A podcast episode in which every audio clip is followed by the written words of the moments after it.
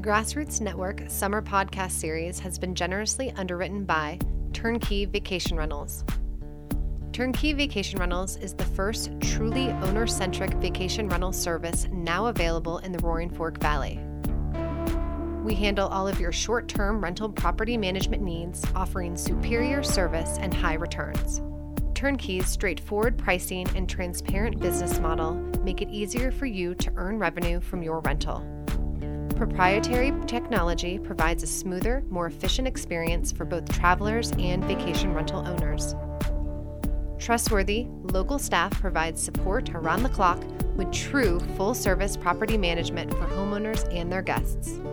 For more information on turnkey vacation rentals, contact Mark Viola at mark.viola at turnkeyvr.com or call at 970 319 2145. Turnkey Vacation Rentals supports the Grassroots Network in your community. We were talking about um, the seminar you led yesterday called The Fear of Food. Why do you think uh, people in this country have a fear of food? That's what I'd really like to know. I think the, I don't know why this, I think we've kind of gradually been moving into it. We had the, I think in, during the 60s we had the, with the, the 60s revolution, we had the young people who went into organic food and, and the fear of pesticides and so forth. And I think it's gradually grown from there. And then we had nutrition rearing its ugly head. and then we had all this talk about coronary heart disease. And then cholesterol. And I think cholesterol has been a, been a very handy word, like no cholesterol bananas. And, and actually, it turns out that cholesterol is only one and a rather minor factor among all the other things that can cause coronary heart disease. Uh, among the two worst, I understand, are smoking and high blood pressure. And you, Julia, are not embarrassed one bit to use um, butter, cream, and salt in your cooking. I, but I very much agree with what the good nutritionists say is moderation in all things. And if you're moderate on everything, you don't have to worry about anything. But also is that I think it has been very useful to point out that you shouldn't have more than 30% fat oil in among your calories, and that one third of that can be saturated fat. So in other words, if you're doing about 1,800 calories a day, you can have six tablespoons of fat oil, of which two tablespoons can be butter, or one ounce, and you should enjoy every mouthful of it. As a matter of fact, you should have it, or you won't be processing your vitamins. And I'm convinced that a nervous stomach is not going to digest things well, and that I think that you're infinitely worse off if you're afraid of your food and than if you aren't. Well, well, the information on nutrition is perfectly available, but we seem to prefer listening to radio and television ads. Wha how would you describe the difference between the French culture and the American culture towards food and wine? How would you describe that difference? Well, I think in France, food, food and wine are a national sport, and that's a nice, nice way of looking at it. Well, There's a very interesting article which all of us foodies like very much uh, appeared recently called "The French Phenomenon." It appeared in a medical magazine. You probably read that, haven't you? That why is it that the French, in their wonderful food and wine, have far less coronary heart disease than we do, and and they don't seem to have the fear that we do. But I don't think the French, on the whole, overeat. I think that very few people are like addicts, like alcoholics, overeat. But in general, they don't, and you don't see these grossly fat people in France that you do here. And the question is, is it because they drink wine, a moderate amount of wine with their meals? Or does the cheese have something to do? In other words, they have much less coronary heart disease. And I think we've all taken encouragement from that. But it, well, I think that all the key is moderation. Moderation. A bit of everything. And you've got to watch, you know what your family medical history is. And you have to have the four food groups and watch your weight and exercise and enjoy yourself is the main thing. I think you hit it there. No. Enjoy yourself. No. Tell me, in 19, um, early 1960s, uh, on a public TV station in Boston, Mm-hmm. you started the show The French Chef. Mm-hmm. Uh, you were breaking new ground then. Uh, was Yeah, at that how time, exciting we, was at that? that time, we there weren't any there weren't any cooking shows at all on television, and WGBH was of the educational chain, and it was mostly talking heads like you and me now. and we thought they'd like to have a little action, and our, my first book had just come out, and it was reviewed on the television. And I made an omelet or did something like that, and they got quite a few letters saying, "Well, why don't we have a cooking show?" And the station said, Well, Doodle, would you like to try three as a pilot? And so my husband and I said, Sure. We hardly knew what television was at that point. And then it turned out there was a real audience, and we did 13 shows just on borrowed tape. And they went over Sounds well like in. Boston. Yeah, they went out over well in Boston. Then I think Pittsburgh was the first to take them. Then San Francisco, and finally New York. And we were launched. And so there was nobody cooking on television for, I think, about a year until the Galloping Gourmet came along. And then we now we have, gosh, I don't know how many cooking shows. Yes. Uh, I, the local station in Denver, by the way, still carries your show, The French And, uh, Chef. The repeats. Yes. Know, we had dinner, the dinner series and the company series and everything. There's Well, it's a lots of fun. I've, I've thoroughly enjoyed it, and I think television is a marvelous teaching medi- medium. It's just, it's just, uh, it doesn't supplant books. I think if you're going to learn any kind of a how-to thing, you have to have the book. But having the actual, being able to see how things are done is just marvelous. Has anyone um, uh, encouraged you to uh, um, go to videos? Have you thought about doing any oh, we, videos? we have we have six one-hour teaching videos. Okay. But they've think none of them have gone over very well. None of them of anybody's, except for Paul Prudhomme, because I think he's very entertaining, Uh-huh. and Jane Fonda, because you can do it on the living room rug. But I think there are two things that are hampering videos. One is that we you need an, a small video cassette player that you can take. So if you want to fix the toilet, you want to have it right there so you can see all the mechanisms. And the second thing is you need instant access. Say in a cooking show, like vegetables, like our, do you see Marian Morash? She's the Victory Garden cook on the Victory Garden. Uh-huh. And she has a very, very good video on vegetables that's an hour and a half. But it takes a long time to get from carrots to potatoes using fast forward. so I think nothing really Yes, is going to, I don't true. think teaching video is going to take off until they go to video disc. I see. Because with that, you can have instant access. But they still have to have a small portable cassette or disc player so that you can take it anywhere, like planting the tulips or whatever you're going to do. Yes. Well, Julia, we have two wines here. I want to Oh, taste these with you. This is a, um, um, a. Riesling Trimbach, and it's the 85. Well, I and love uh, I understand that you have a project um, called um, the um, American Wine. It's the American Institute of Wine and Food. the- okay. Well, it was established Tell us in, about it. was established in 1982.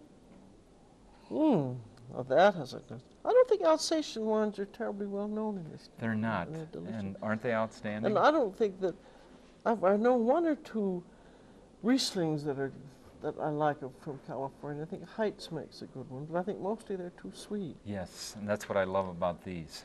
Well, In, in our American Institute of Wine and Food, it was established in 1982, and it was Dick Graff of Chalone Vineyards and Bob Mondavi and I were all at a dinner party together, and we were saying, well, why don't we have some kind of an association or something where wine and food can be taken as a serious art form, which they really are, gastronomy, in other words. Uh-huh. And that was when we decided we'll start an institute. So we all got together in Santa Barbara. We have from all over the country. We had Alice Waters and Jeremiah Tower and Jim Beard and everyone you could think of, and we all got together and we formed the institute. And it is composed of, of, of professionals in the wine and food business, like the growers and the cooks and the wine people and the distributors, and passionate consumers like you and me. and anyone can belong, which is a wonderful thing. It costs $60 a year just for ordinary people. And we have over 5,000 members, and we eventually expect to have over 30,000 when we flan, flan out everywhere. We have 17 chapters. We have one that started in Denver, and we're going to have, I think I understand that we're going to have one in Aspen and Great. somewhere else in Colorado.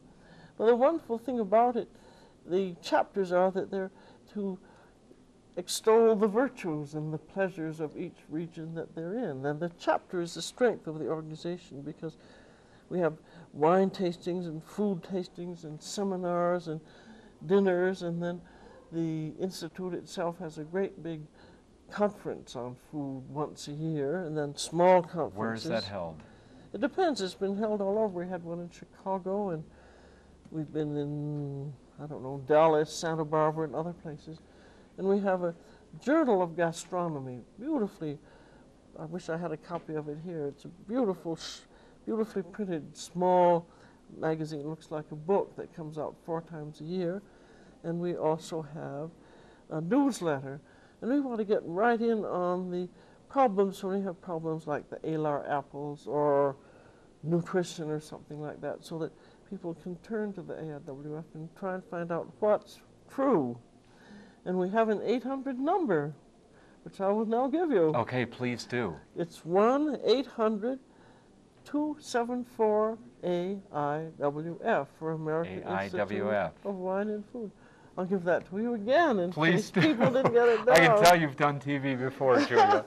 Please. Well, it's 1 800 274 AIWF.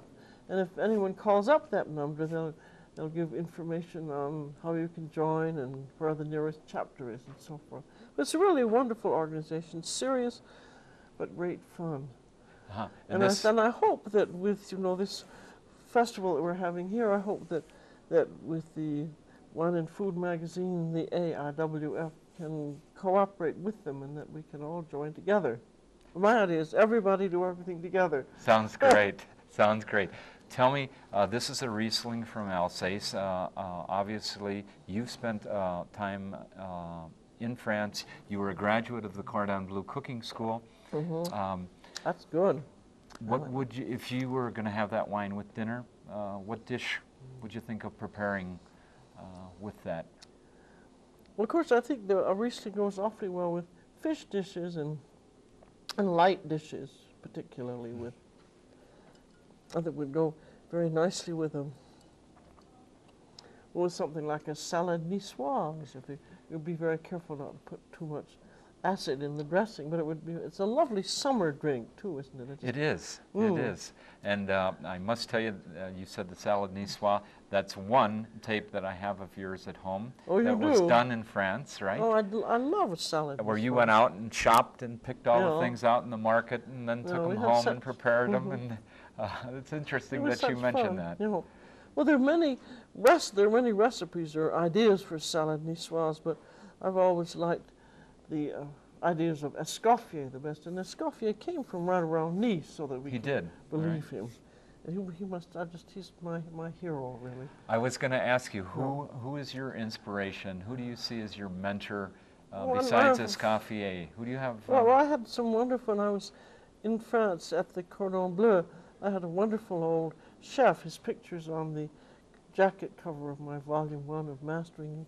He has a big gray mustache and a floppy chef's hat, and he was a he was just a wonderful teacher. He started out, you know, when he was 12 years old, and he then he'd run a he'd been in the transatlantic steamers. He'd worked in London with Escoffier, and and then he had his own little restaurant. And by after World War II, he he was in his 70s, so he decided to teach. And he would, uh, he was a wonderful man. And then we had a, a pastry chef, Claude Thilmont, who had worked at the Café de Paris, and again one of the great old practitioners of the good classic cuisine, of which there's nothing better. It's interesting to me too that no matter how trendy things become, the good old classic techniques still hold. That's one thing I wanted to ask you. Thank you for bringing Oh, that we'll up. Try the Pinot Noir. Let's try the Pinot Noir. This is a Rodney Strong Russia, uh, excuse me, River East Vineyard, and this is an 85 vintage, Julia. Where's this Well, from? This is from Sonoma County. Uh-huh. I think I think this is delicious. I like it very Yes. much. Um, the Nouvelle cuisine, I think, in some ways, um, has a rap only has gotten a bad rap for because of small portions. But they did introduce No, it things. wasn't for that. Be, I think it was wonderful, the Nouvelle Cuisine, when really fine, well-trained chefs did it, like Michel Guérard. Then it was beautiful, but when you Mm-hmm. get somebody without the training who tries to mess around with that kind of food, it's a disaster. Inept Nouvelle is what we call it. in Up Nouvelle. Yeah. The idea of al dente Mm, well, this, what do you this think? has a, it has a very, like a burgundy nose to it, doesn't it? yes. Now, it smells the way it should, I think.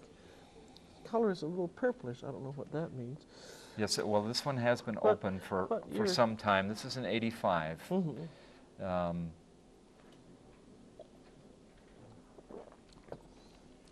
That's very good. It tastes the way it should.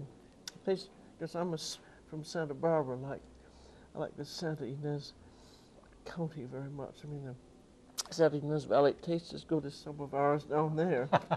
it's a it's a very nice wine. I don't know these, but it tastes the way it should. It has that earthiness. Do you think it has an that earthiness about it? typical a typical Burgundy taste to it. Yes, which is sometimes for California Pinot Noirs that's very unusual. Well, not for the good ones. I think that they have to have that taste or they're not right. At least I'm used to very good ones like Chalone and so forth. Yes.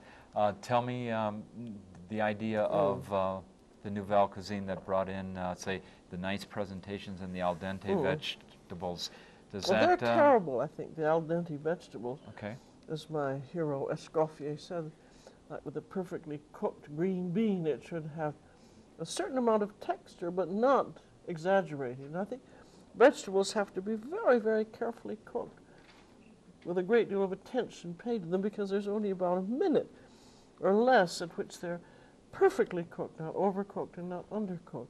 Because if you undercook a green vegetable, you, it, its flavor hasn't developed as a cooked vegetable because it's either raw or cooked in my vocabulary. Yes. Um, the staff has submitted a question which I agreed uh, quite uh, early on to doing, and they said I should ask you. Um, have you taken offense at the Dan Aykroyd uh, impersonation at all? No, we love that. I, I have. They kindly sent me a tape of it. I think Did it was they? terribly funny. We thoroughly enjoyed it. Save the liver. Well, you are definitely a jewel, Julia. Uh, we have um, one or two minutes left. Um, what would you like to say to um, the generations uh, coming into the cooking industry now and, and the people that are beginning their careers in restaurants? Mhm. Well, I think I think it's a wonderful profession, and you never can learn enough. I never have talked to a fine old chef who didn't say, "Well, every day I've found something new." It's so creative, and and there's so much to do. Now I think it's also we want the food to be to be healthy and correctly done. And what I like about it, I like I like all the people in it. I mean, because if you're not in it unless you love it, and it's just it's fun to be in, and it's like a great big camaraderie. Everyone who's in it seems to know him or her other, however you pronounce that. So I've thoroughly enjoyed it, and I, and it's like the whole field of gastronomy that has so much to offer. It's you have not only cooking, you have teaching, you have uh, the food chemistry, and you have recipe development, and it just goes on and on. And there, it's also an interdisciplinary discipline, if you'd say that. Yes. So that's it has to do with sociology and geography and everything, but mainly it's just a fascinating, fascinating discipline, and you can, can never tire of it. And I'm very much in favor of having the people who intend to be leaders in our, in our, in our discipline to have a very good education. And I hope that in the very near, near future we'll be able to have a degree in fine arts, gastronomy. Because, for instance, if you have people who are restaurant critics and food critics, or people who are managing hotels, they must know, they must have a good culinary background. Because if they don't know how good food is supposed to taste or how it is made, they really can't direct people. And they can't write about it if they don't know about it. Um, obviously, your your uh, your passion is the um, American Institute for Wine and Food. Mhm. Uh, any other projects that you have uh, maybe put on the Well, back burner that That- you're that's my that's my main interest, and I'm very much interested in education for young people. I'm tremendously interested in Planned Parenthood and good government and preservation of our land and of our food.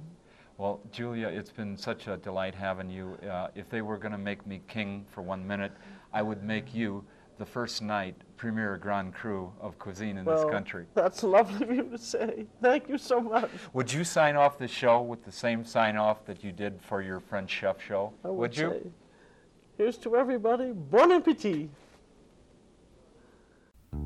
The Grassroots Network Summer Podcast Series has been generously underwritten by Turnkey Vacation Rentals. Turnkey Vacation Rentals is the first truly owner centric vacation rental service now available in the Roaring Fork Valley. We handle all of your short term rental property management needs, offering superior service and high returns. Turnkey's straightforward pricing and transparent business model make it easier for you to earn revenue from your rental.